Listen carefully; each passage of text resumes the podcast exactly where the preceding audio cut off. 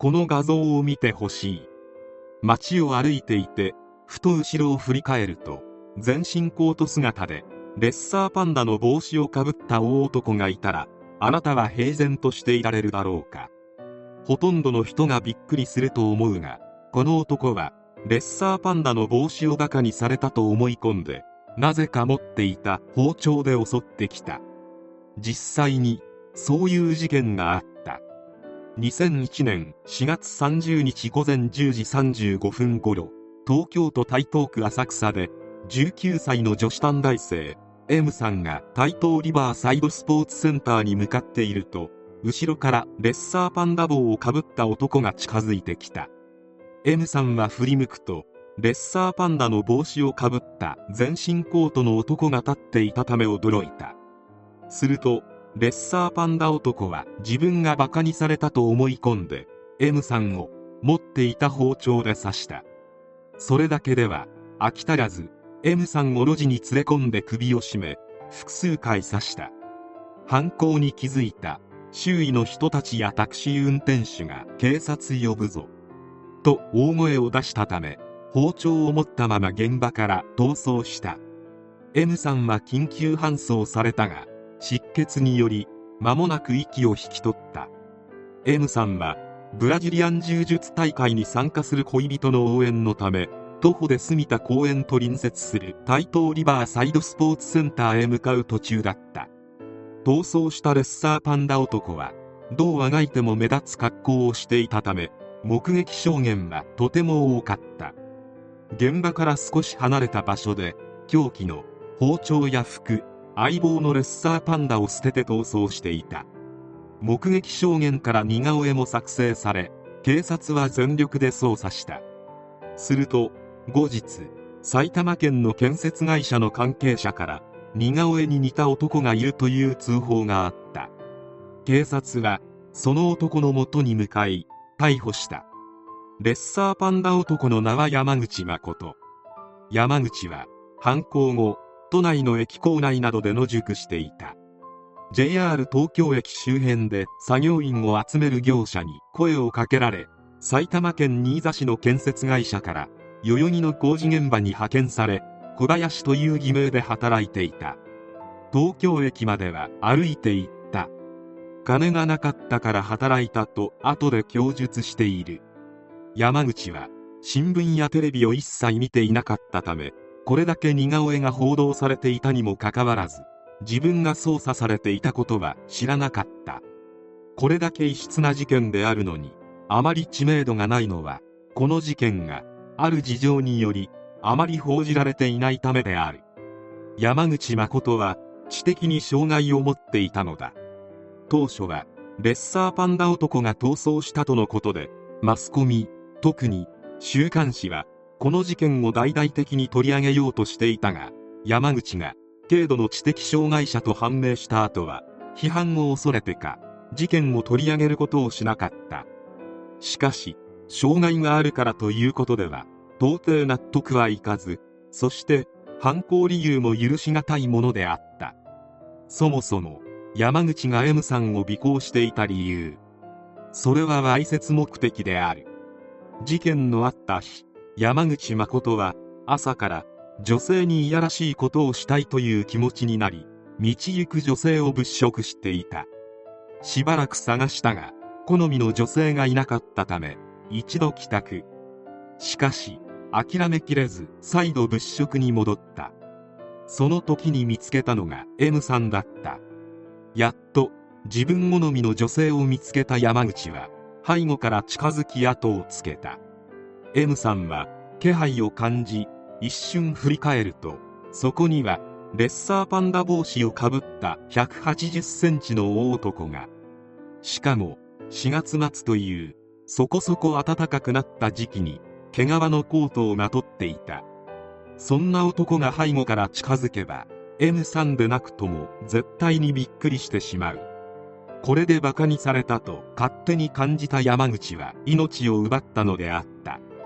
裁判にて弁護側は軽度の知的障害に加えて自閉症などの広範性発達障害であったために心神喪失心神耗弱状態だったと主張しかし責任能力ありと裁判所は認定し山口に無期懲役判決を下した。この山口という男やったことは絶対に許すことはできないが生い立ちに関しては相当に壮絶である。山口誠は北海道札幌市出身。父親は中卒で職を転々としていた。給料のほとんどをパチンコに費やすパチンカス。おまけに息子の山口誠に皮膚が腫れ上がるほど青竹でしばいたり冬の北海道に全裸で外に放り込んだりもしていたという。誠に知的な障害があることは戦術したが父親も同様であった。こんな奴の妻つまり誠の母親はパートで家計を支えるべく懸命に働いていた。しかし母親は誠が17歳の時に白血病で亡くなっている。これには相当なショックを受けたとのこと。しかしこの家族で最も悲惨だったのは山口誠の妹だと言える。妹は母親が白血病で亡くなった後障害持ちの父と兄を抱えており経済的に高校進学ができなかったため中卒で働いた。一日中ずっと食品加工工場で働いて家計を支え父と兄の世話もする。働いたお金は父と兄に持っていかれる。そんな生活をずっと強いられた。あまりに報われない生活に体が悲鳴を上げたのか25歳という若さで癌を発症。とはいえ看病してくれる人はいないし病院に行くお金もない。兄からはお金を貸してという電話しか来ない。ちなみに山口誠は事件を起こす前に妹にお金を借りようと電話したが妹は貸さなかったためそれを事件を起こした動機の一つに挙げている。妹はその後がんが進行し妹の困窮状態を知ったボランティア団体の支援を受けることになった。妹はそのボランティア団体の人にこれまでの人生で楽しかったことなんて何一つないと話していたという。もうあと少ししか生きられないと分かっていた妹の望みは一人暮らしがしたいということ。ボランティア団体の支援でその望みを叶えることができ観光などに連れ出してもらった。父と兄の犠牲になり続けた妹はようやくその呪縛から解放された。そして兄の最悪の事件から1年後に息を引き取った。これだけのことを妹に背負わせながら兄の山口誠は何も思わなかったのか何とも思っていなかったであろう。事件後の精神鑑定で山口誠の IQ は59であると判明している。小さい頃から通信簿はオール1高等養護学校を卒業して働くもコミュニケーションも取れず仕事もうまくできない山口誠は長続きせずにホームレスのような生活を送るようになる。山口誠の代名詞であるレッサーパンダの帽子は函館で購入したもので山口誠はずっと犬だと思っていた。とても気に入っており毎日抱いて寝ていたらしい。日本を放浪する最中犯罪もしっかり犯していた。手斧の不法形態で罰金刑。函館市内で34歳の女性にモデルガンを突きつけて公園のベンチに座らせお金を要求し体を触るという事件を犯した。この時は女性がお金がないから銀行で下ろしてくると言い警察に駆け込んだため山口誠は現行犯逮捕されている。これにより懲役3年執行猶予5年の判決を受けている。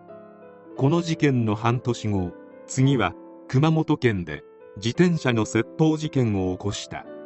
執行猶予中の犯行だったため執行猶予は取り消されまた自転車窃盗も懲役10ヶ月の判決だったので懲役3年10ヶ月の実刑となった。その時は模範囚だったため刑期満了よりも11ヶ月早く釈放された。しかし青森で無銭飲食をして逮捕され懲役10ヶ月の実刑判決となった。仮釈放中だったため11ヶ月早めた分も加算され2年近い刑務所行きとなった。そして出所したのが2001年1月。今回の事件が起きたのがそれから2ヶ月後である。山口誠が事件について述べた手記がある。これは山口が書いたようであるが裁判でも供述がコロコロ変わるため本当に本人の言葉かはわからない。しかも事件の前持ち金がほとんど底をついた山口誠が空腹を満たすパンではなく包丁を購入している。知的に障害のある山口の行動に整合性を求めること自体無意味なことかもしれない。障害者による犯罪。マスコミが手を引いたことからも明らかだがこの事件このテーマはタブーなのだろ